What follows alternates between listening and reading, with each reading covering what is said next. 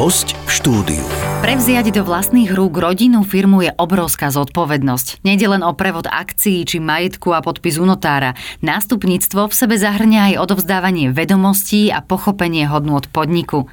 V dnešnom podcaste Poradcu podnikateľa sa budeme v rámci seriálu o rodinnom podnikaní opäť rozprávať so zakladateľkou a prezidentkou Inštitútu rodinného biznisu. Našou hostkou je expertka na stratégiu a riadenie v rodinných firmách na Slovensku, pani Erika Matví. Pekný deň prajem. Dobrý deň. Ako koučka a konzultantka pracujete s mnohými rodinnými firmami, aj my sme sa už spolu v rámci podcastov Poradcu podnikateľa mali možnosť už rozprávať, jednak aj všeobecne o rodinnom podnikaní, ale aj o tom, či je súčasná kríza príležitosťou pre nástup mladšej generácie. Rozhovory naši poslucháči môžu nájsť e, v našom archíve. Dnes sa pozrieme napríklad na dôležité výzvy v procese generačnej výmeny, ale aj rôzne typy nástupcov. Skúste nám na úvod priblížiť, čomu čelia nástupcovia slovenských a zahraničných spoločností, aké sú hlavné výzvy v procese generačnej výmeny a, a či je vôbec taký nejaký rozdiel medzi tým, e, čomu alebo s čím sa potýkajú tí slovenskí nástupcovia a zahraniční? Tak e, ešte raz ďakujem veľmi pekne tak, e, za, za pozvanie. Uh, generačná výmena, myslím si, že my sa budeme viackrát venovať tejto téme, lebo je naozaj veľká, či z pohľadu nástupcov, alebo z pohľadu majiteľov, alebo aj z pohľadu firmy ako takej. Tak medzi slovenskými a zahraničnými nástupcami ja v tomto momente nevidím veľký rozdiel v tom, čo, mm-hmm. aké majú výzvy a čomu musia čeliť uh, mladí ľudia, keď preberajú po svojich rodičoch rodinnú firmu. A čo sú také najväčšie výzvy uh, tých nástupcov, tak uh, na jednej strane byť nástupcom vôbec nie je jednoduché. Musíme si to povedať, vôbec im nezávidím. Jedna z tých víziev je aj to, o čom teraz chcem hovoriť, že ísť v šlapajach niekoho, kto je uznávaný, za kým idú ľudia, kvôli ktorému, kto, kvôli, kvôli tomu majiteľovi, ktoré e, robili vlastne 20-30 rokov tí ľudia boli vo firme a išli za ním a, a, a ako za lídrom a potom prevziať toto žezlo po, e, po, po takom človeku, ktorý je autorita, uznávaným človekom, je veľmi ťažké emočne aj kompetenčne. Takže jedna z tých víziev, ktorými e, sa boria nástupcovia, je získať si rešpekt e, partnerov, zamestnancov, kľúčových ľudí, odberateľov, klientov aby, a dôveru, aby tomu nástupcovi takisto tí ľudia dôverovali ako e, rodičovi. Hej? A toto je jedna, jedna z takých ich e, veľkých vnútorných emócií tých nástupcov, mm-hmm. ako to majú urobiť, aby boli tie takisto rešpektovaní. E, veľkou výzvou, ktorú my vidíme a vnímame, je e, zručnosti a kompetencie, e, ktoré, ktoré, ktorými, ktoré majú, ktoré potrebujú rozvíjať a nemajú toľko času a priestoru na rozvoj tej kompetencie, ako mali rodičia. Mm-hmm. Od mhm. nich sa očakáva, že to budú vedieť e, riadiť tú firmu hneď 300 alebo 100 zamestnancov. Nemusíme ísť do 300 zamestnancov, 100 zamestnancov firmu. Nemajú tam ako keby možnosť e, takého procesu učenia, ako mali rodičia pokusom a že začali od malých e, tímov, najprv boli len možno rodičia e, dvaja, potom boli piati, potom desiati, dvaciati a takto ako keby sa učili na vlastných chybách aj na úspechoch podnikať. No nástupcovia veľmi nemajú túto možnosť sa takto učiť. Majú iné možnosti učenia, samozrejme, ale keď sa pozrieme aj na to, tak tá výzva prevziať takú veľkú firmu alebo akúkoľvek firmu po, po rodičoch aj kompetenčne je, je jedna z veľkých víziev. Emočné zrenie je jedna z veľkých víziev nástupcov. E, finančná gramotnosť, hneď ko- kooperovať, riadiť aj finančne strategicky firmu je jedna z veľkých víziev. E, takže e, medzigeneračná komunikácia je tiež veľká výzva. Takže pár tých víziev nástupcov som vám povedala povedala, čím všetkým ano. musia čeliť. Takže naozaj e, na otázku, či slovenský zahraničný, majú to e, tí e, mladí ľudia rovnako. Mhm, ono by to chcelo taký manažerský trenažér, na ktorom by si to mohli vyskúšať, aby nemuseli ísť e, pokus omyl v praxi, aby tým skúšaním a trénovaním neutrpela firma, ktorá je už naozaj dlhé roky zabehnutá. Aj o tom, ako sa môžu v tomto zmysle vzdelávať, sa budeme ešte v rámci dnešného podcastu rozprávať. E, poďme sa pozrieť aj na to trošku z toho psychologického hľadiska. Vy, okrem toho, že ste teda manažerka, lektorka, aj certifikovaná koučka, tak ste aj študovali psychológiu. A vedeli by ste nám nejako priblížiť trošku, že či existujú nejaké typy nástupcov podľa vzorcov správania sa a prístupu k prevzatiu rodinného bohatstva, že možno aj e, to bude také kľúčové aj pre tých, ktorí odovzdávajú svoju firmu, že budú vedieť sa trošku možno zorientovať, že aký typ nástupcu je ten syn alebo tá dcéra a ako k nemu pristupovať? Uh-huh. Tak e, typológia nástupcov podľa správania je naozaj e, taká e, typická typológia podľa toho, akým spôsobom, akože typológia nástupca ako takého v tom momente nie je. E, e, typológia vychádza z osobnosti, kto je aká osobnosť a, a čo vnútri, vnútri hlavne ako keby prevažuje a e, ľudí, ľudia tých typológií je naozaj na svete veľa a tie, ktoré my používame, sú aj na Slovensku veľmi, veľmi známe. Aj techniky, aj metódy na odhalenie analýzy a potenciálu nástupcov je tých metód veľa a, a, a keby sme dali úplne jednoduchú typológiu, aby sa v tom vedeli naši poslucháči orientovať, tak e, Partnerská komunikácia je jedna zo základných predpokladov úspešného prevzatia rodinnej firmy. E, a byť partnerský k akejkoľvek generácii, k autoritám, k ľuďom okolo seba vychádza naozaj z vnútorného e, nášho takého poňatia ľadovca, ktorý máme.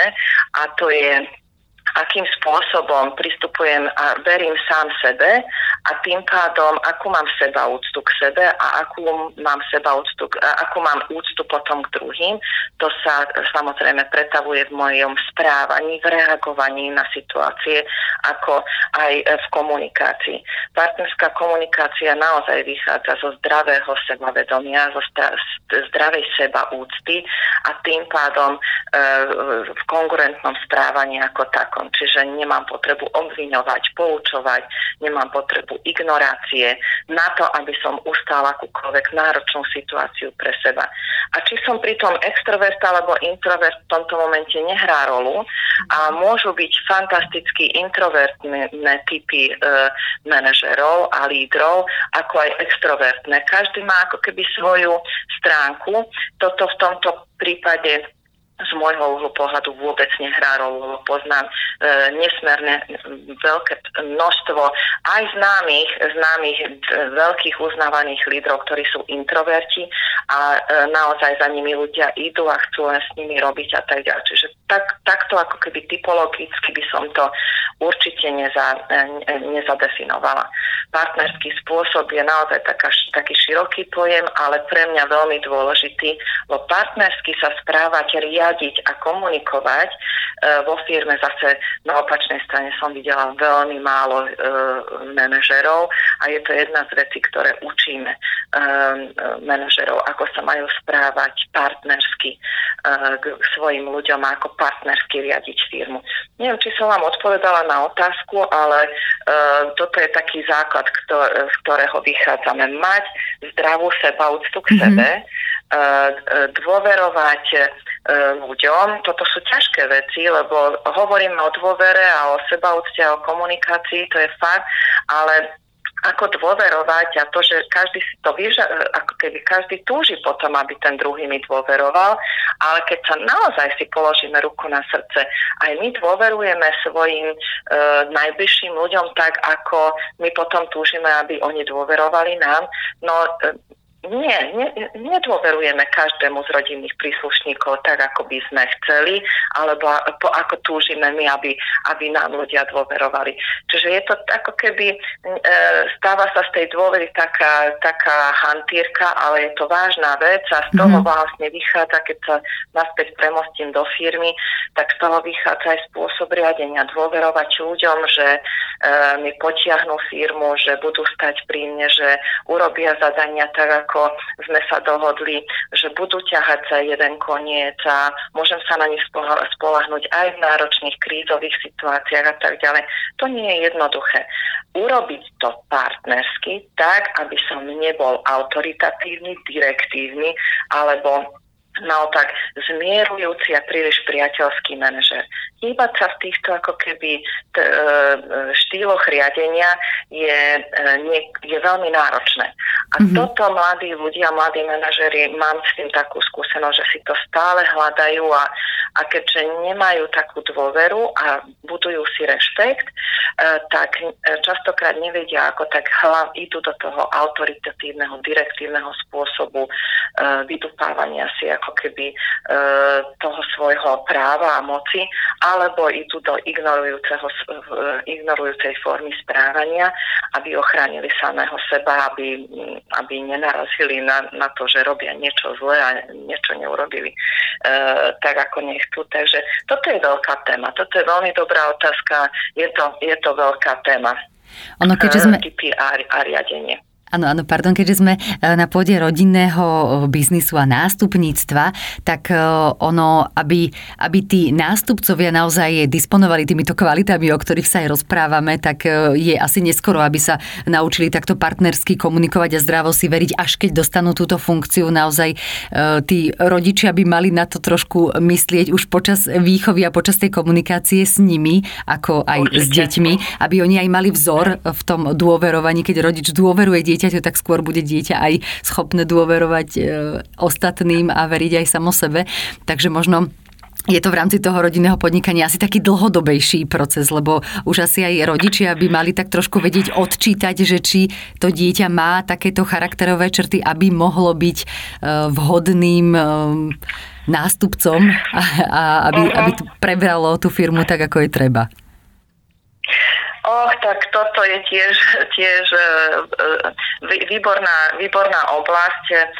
Nevždy je to tak, ako sa nám to môže zvonka vidieť. Takže keď sa pozeráme na rodinné podnikania, na majiteľov, majiteľia rodinných firiem mám takú skúsenosť, že veľká väčšina má veľmi intuitívne riadenie. Čiže ak hovoríme o tom, že deti by mali sa učiť od rodičov, áno, určite, ale v rámci riadenia a manažovania e, naozaj odporúčam odporúčame, aby deti sa učili aj od iných manažerov mm-hmm. a preto. E, to, čo som spomínala aj v prvom podcaste, odporúčame, aby e, deti z rodinných firiem najprv išli na nejaké 2-3 roky do iných firiem načerpať e, iné zdroje nenaučiť sa, ale zdrojovo, aby videli iné manažovanie, lebo rodičia nevždy majú e, to partnerské riadenie vo firme, lebo riadia veľmi intuitívne. A oni v tom nemôžu už pokračovať nástupcovia, lebo to tam už nebude fungovať mm-hmm. s tými ľuďmi. E, tam treba zmeniť riadenie tých nástupcov. A toto všetko my ale učíme v Akadémii nástupcov, ktorú, ktorú vedieme pre nástupcov a nastupujúce generácie aby to mali e, uchopiteľnejšie a zrozumiteľnejšie, aby sme rozvíjali tie kompetencie potrebné pre, pre e, rýchlejšie prevziatie riadenia rodinnej firmy, tak máme taký 9-mesačný manažerskú akadémiu nástupcov venovanú len nástupcom. A som nástupca a čo ma čaká, aké výzvy a ako s, ni, a, a, ako s nimi pracovať, tak to je jeden dvojdňový celý modul pre nástupcov strong Mm-hmm. Takže venujeme sa tejto, tejto veľkej téme. Uh, tak, Áno, čiže teraz by sme to nestihli tak skrátke povedať ja určite. niekedy neviem, je ťažké, hej. A v podstate už ste odpovedali aj na ďalšiu otázku, že aký štýl riadenia by mal nástupca uplatniť, aby zvýšil pravdepodobnosť pretrvania rodinnej firmy, takže to ste už v podstate e, načrtli, že to má byť nie len že pokračovanie začatého, ale naozaj riadiť sa aj vlastnou víziou a hodnotami a učiť sa aj od iných, čo sa týka manažovania, manažovania firmy. Poďme sa pozrieť aj na to, že že ako treba pristupovať k finančnému ohodnoteniu práce nástupcu. Je potreba tieto aspekty výrazne odkomunikovať, alebo je nejaká odmena vnímaná ako samozrejmosť? Ako je to na pôde tých e, financií? Uh, tak toto je jedna z otázok alebo z oblastí, kde častokrát, keď to otváram na rodinných radách, v rodinných firmách, tak uh, uh, sú tu také veľké ako keby otázniky, ako to urobiť. Takže uh, očakávania na nástupcu od majiteľov sú iné ako očakávania nástupcov od toho, že nastúpia do rodinných mm-hmm. firiem. A teraz uh, tu, sa to, tu sa to väčšinou ale ako keby bije. Uh, moje odporúčanie je, ak príde nástupca alebo akýkoľvek člen rodiny do firmy, brať ho ako človeka na danú pozíciu, aby si prešiel výberovým pohovorom a procesom nastaviť si s ním všetko tak, ako na tú danú pozíciu e, e, nastupoval niekto zvonka. Ak to, ten, týmto procesom neprejde ten člen rodiny, tak samozrejme, že vznikajú nedorozumenia, lebo nie sú vykomunikované, lebo potom frčia v mnohých otázkach na domnienkach a e, majú očakávania, ktoré e, nevykomunikujú na začiatku a potom e, idú do konfliktu. Veľmi častým e, problémom je, že nie sú tieto veci e, nástupu, platby, e, mzdy, odmien vykomunikované a tým pádom e, sú častým sporom nedorozumení, e, ktoré ale málo kedy otvárajú napríklad nástupcovi alebo majú obavu to otvoriť pred, e, pred rodičom a potom sa v nich hromadí nespokojnosť a hnev a potom to niekde vybudláva niekde inde a ten hnev ako keby dávajú tomu priestor niekde inde, kde, kde proste to, tá, tú svoju nespokojnosť komunikujú. Toto je veľmi dobrá téma téma. A na moje odporúčanie je sadnúť si s rodinným príslušníkom, akýmkoľvek, bratranec, cesternica, manžel, manželka, svokra, to je úplne jedno, dieťa a normálne viesť výberový pohovor na danú pozíciu s danými e, úlohami, zadaniami, kompetenciami, zodpovednosťami, právomocami, e, určiť e, postupnosť e, krokov, kariérneho možného postupu, e, ako aj nárastu e, platu, ako aj možných odmien a e, integrovať to, toho rodinného príslušníka za po tých istých podmienok, ako by sme na tú pozíciu prijímali niekoho zvonka. Nebude mať ináč to, ten nástupca šancu férovejším spôsobom sa integrovať medzi spolupracovníkov. A, a, a na jednej strane smerom do firmy a na druhej strane e, e, môžeme predísť mnohým nedorozumeniam, ktoré budú vyplývať z domienok a z očakávaní. A častokrát vidím model, že príde e, nástupca alebo dieťa, ešte nehovorme o nástupcovi, lebo nie každé dieťa je nástupcom. Príde dieťa do rodinnej firmy a a, a otec ho zamestná alebo mama a, a buď preto ho zamestná, lebo dieťa si to vypýta ako jednu z ciest, lebo inde nevedelo nájsť prácu, alebo preto, lebo inklinuje k tej rodinnej firme a chce a je to pre ňo taká ako keby na prvý moment jednoduchšia voľba práce a taká bezpečná istota. A a dostane za úlohu, no nájdi si niečo, uh, nájdi si niečo, v čom budeš robiť. Hej? A dajú to, dajú to dieťaťu takú, takéto zadanie, keď ešte vnútorný systém dieťa nepozná, mal, malo by rotovať po firme a učiť sa na jednotlivých oddeleniach, spoznávať tie činnosti, spolupracovníkov, pracovné procesy a postupy. A on si má nájsť činnosť, v ktorej sa bude chcieť realizovať. No to je najhoršie, čo mm. môžete dieťaťu povedať povedať, ktoré vo, vošlo do firmy práve, aby si niečo našlo a niekde sa ono uplatnilo e, podľa toho, e, čo on chce. Hej? A, a, a dostane taký priemerný plat, taký ako keby, no teraz sa dohodneme. Veľmi častokrát, tak ako som vám to popísala, takto prebiehajú e, nástupy tých detí a deti sa v tom mocú a naozaj uh, toto, je, toto je, uh, vyvoláva začiatok konfliktu a nedorozumenia sporov. Takže uh, toľko k tejto téme by som chcela našim poslucháčom povedať. Ano. Ono celkovo komunikácia je veľmi e, široká téma a vo všetkých sférach naozaj čím priamejšia, čím jasnejšia komunikácia, tým lepšie. Ako by mal nástupca komunikovať prevzatie podniku k iným členom rodiny? Čo v prípade, ak nemajú ostatní členovia rodiny rovnaký názor a dochádza ku konfliktom? No, jedna zo zásadných vecí je, že nie nástupca by mal komunikovať to, že prevezme firmu. Uh-huh. Toto je proces, ktorý e, koordinujem s rodinami dlho predtým a kvôli tomu zakladám rodinné rady, aby rodina sa stretávala e, s niekým, s, nejak, s expertom, ktorý vie, ako tieto procesy previesť týmito krok, krokmi previesť tú rodinu. A to, že, že či nástupca prevezme naozaj rodinnú firmu, a ako to je, to by mal byť ako keby konsenzus e, rodiny ako také. A to, je, to sú kroky a procesy. S, to, s týmito uh, otázkami prichádza častokrát majiteľ, no najčastejšie. A on je ten, ktorý začína ako keby vyberať a otvárať tému, čo bude s našou firmou, kto ju bude ďalej riadiť.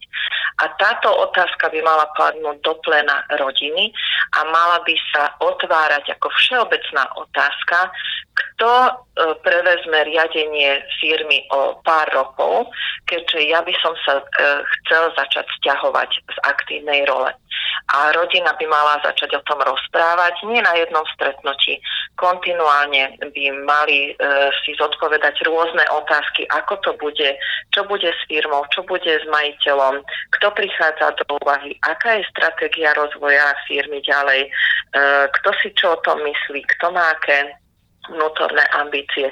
Takže toto sú všetko otázky, ktoré otvárame spoločne na rodinných radách a takto e, by to malo ako keby prebiehať, aby tá rodina nedošla do konfliktu, aby nemuseli riešiť to, že mnohí členovia rodiny nesúhlasia e, s tým, že to prevezme niekto, e, o kom buď nevedeli, že sa už otec dohodol napríklad e, s dcerou mm-hmm. a, a, a oni boli vynechaní z toho rozhodovania a ich sa nikto neopýtal, lebo veľmi častokrát je to práve o tom, že uh, ostatní členovia rodiny majú vnútorný pocit a naozaj to aj častokrát tak je, že neboli prizvaní k rozhodovaniam alebo k tomu, aby povedali svoj názor. Takže e, od toho sú dobré založiť rodinné rady. Mm-hmm, aby sa to riešilo eh, a v rámci dlhodobejšieho procesu, aby to bol taký dlhodobejší proces práve aj to rozhodovanie určite. a informovanie uh-huh, ostatných. Určite áno. Čo v prípade, ak odchádzajúci majiteľ naďalej zotrváva vo firme a nástupca nemá pocit slobody pri rozhodovaní, lebo je neustále v tieni predchodcu?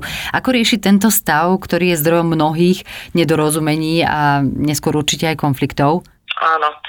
Uh toto je presne to, čo a vrátim sa k rodinným radám. Tie rodinné rady sú naozaj veľmi, veľmi dôležité z môjho uhlu pohľadu. To, čo robím teraz e, na Slovensku s rodinnými firmami, tam, kde fungujem a tam, kde zakladám rodinné rady.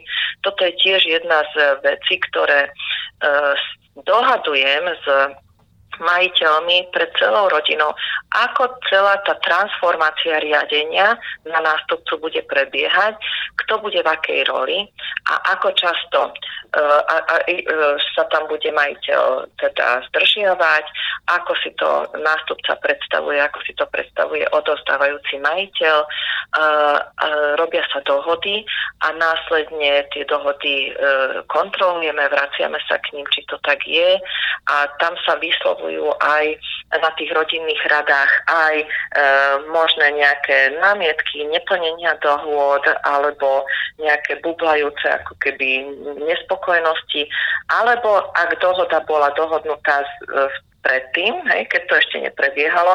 A, a prax ukazuje, že tú dohodu treba zmeniť, tak tam ju vlastne otvárame a čistíme a znovu nastavujeme, aby to vyhovovalo obidvom stranám. A ja ešte potom samozrejme individuálne s nástupcom aj s majiteľom pracujem na to, aby ten majiteľ e, našiel svoj vnútorný kľud, akého dôvodu nedáva priestor e, nástupcovi, keď už ten pro, e, proces prebehol, prečo e, je ešte tam stále v tej firme, prečo vchádza do rozhodnutí, prečo ten nástupca sa nemôže cítiť slobodne.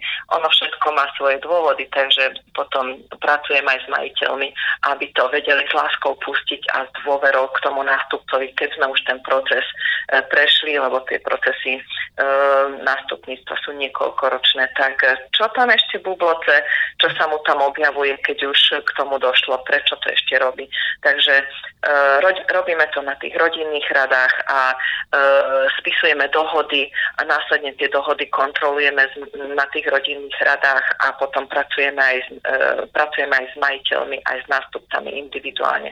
Takže takýto, takýto je proces, ktorý ja tiež odporúčam. Mhm. Dohodnúť kroky, aj spôsoby, E, na tých rodinných radách, ako to ten nástupca aj majiteľ chce a ako by to malo byť. A tie dohody môžem znovu a znovu otvoriť, preformulovať, ak mi prax ukáže, že e, to potrebuje mať ináč.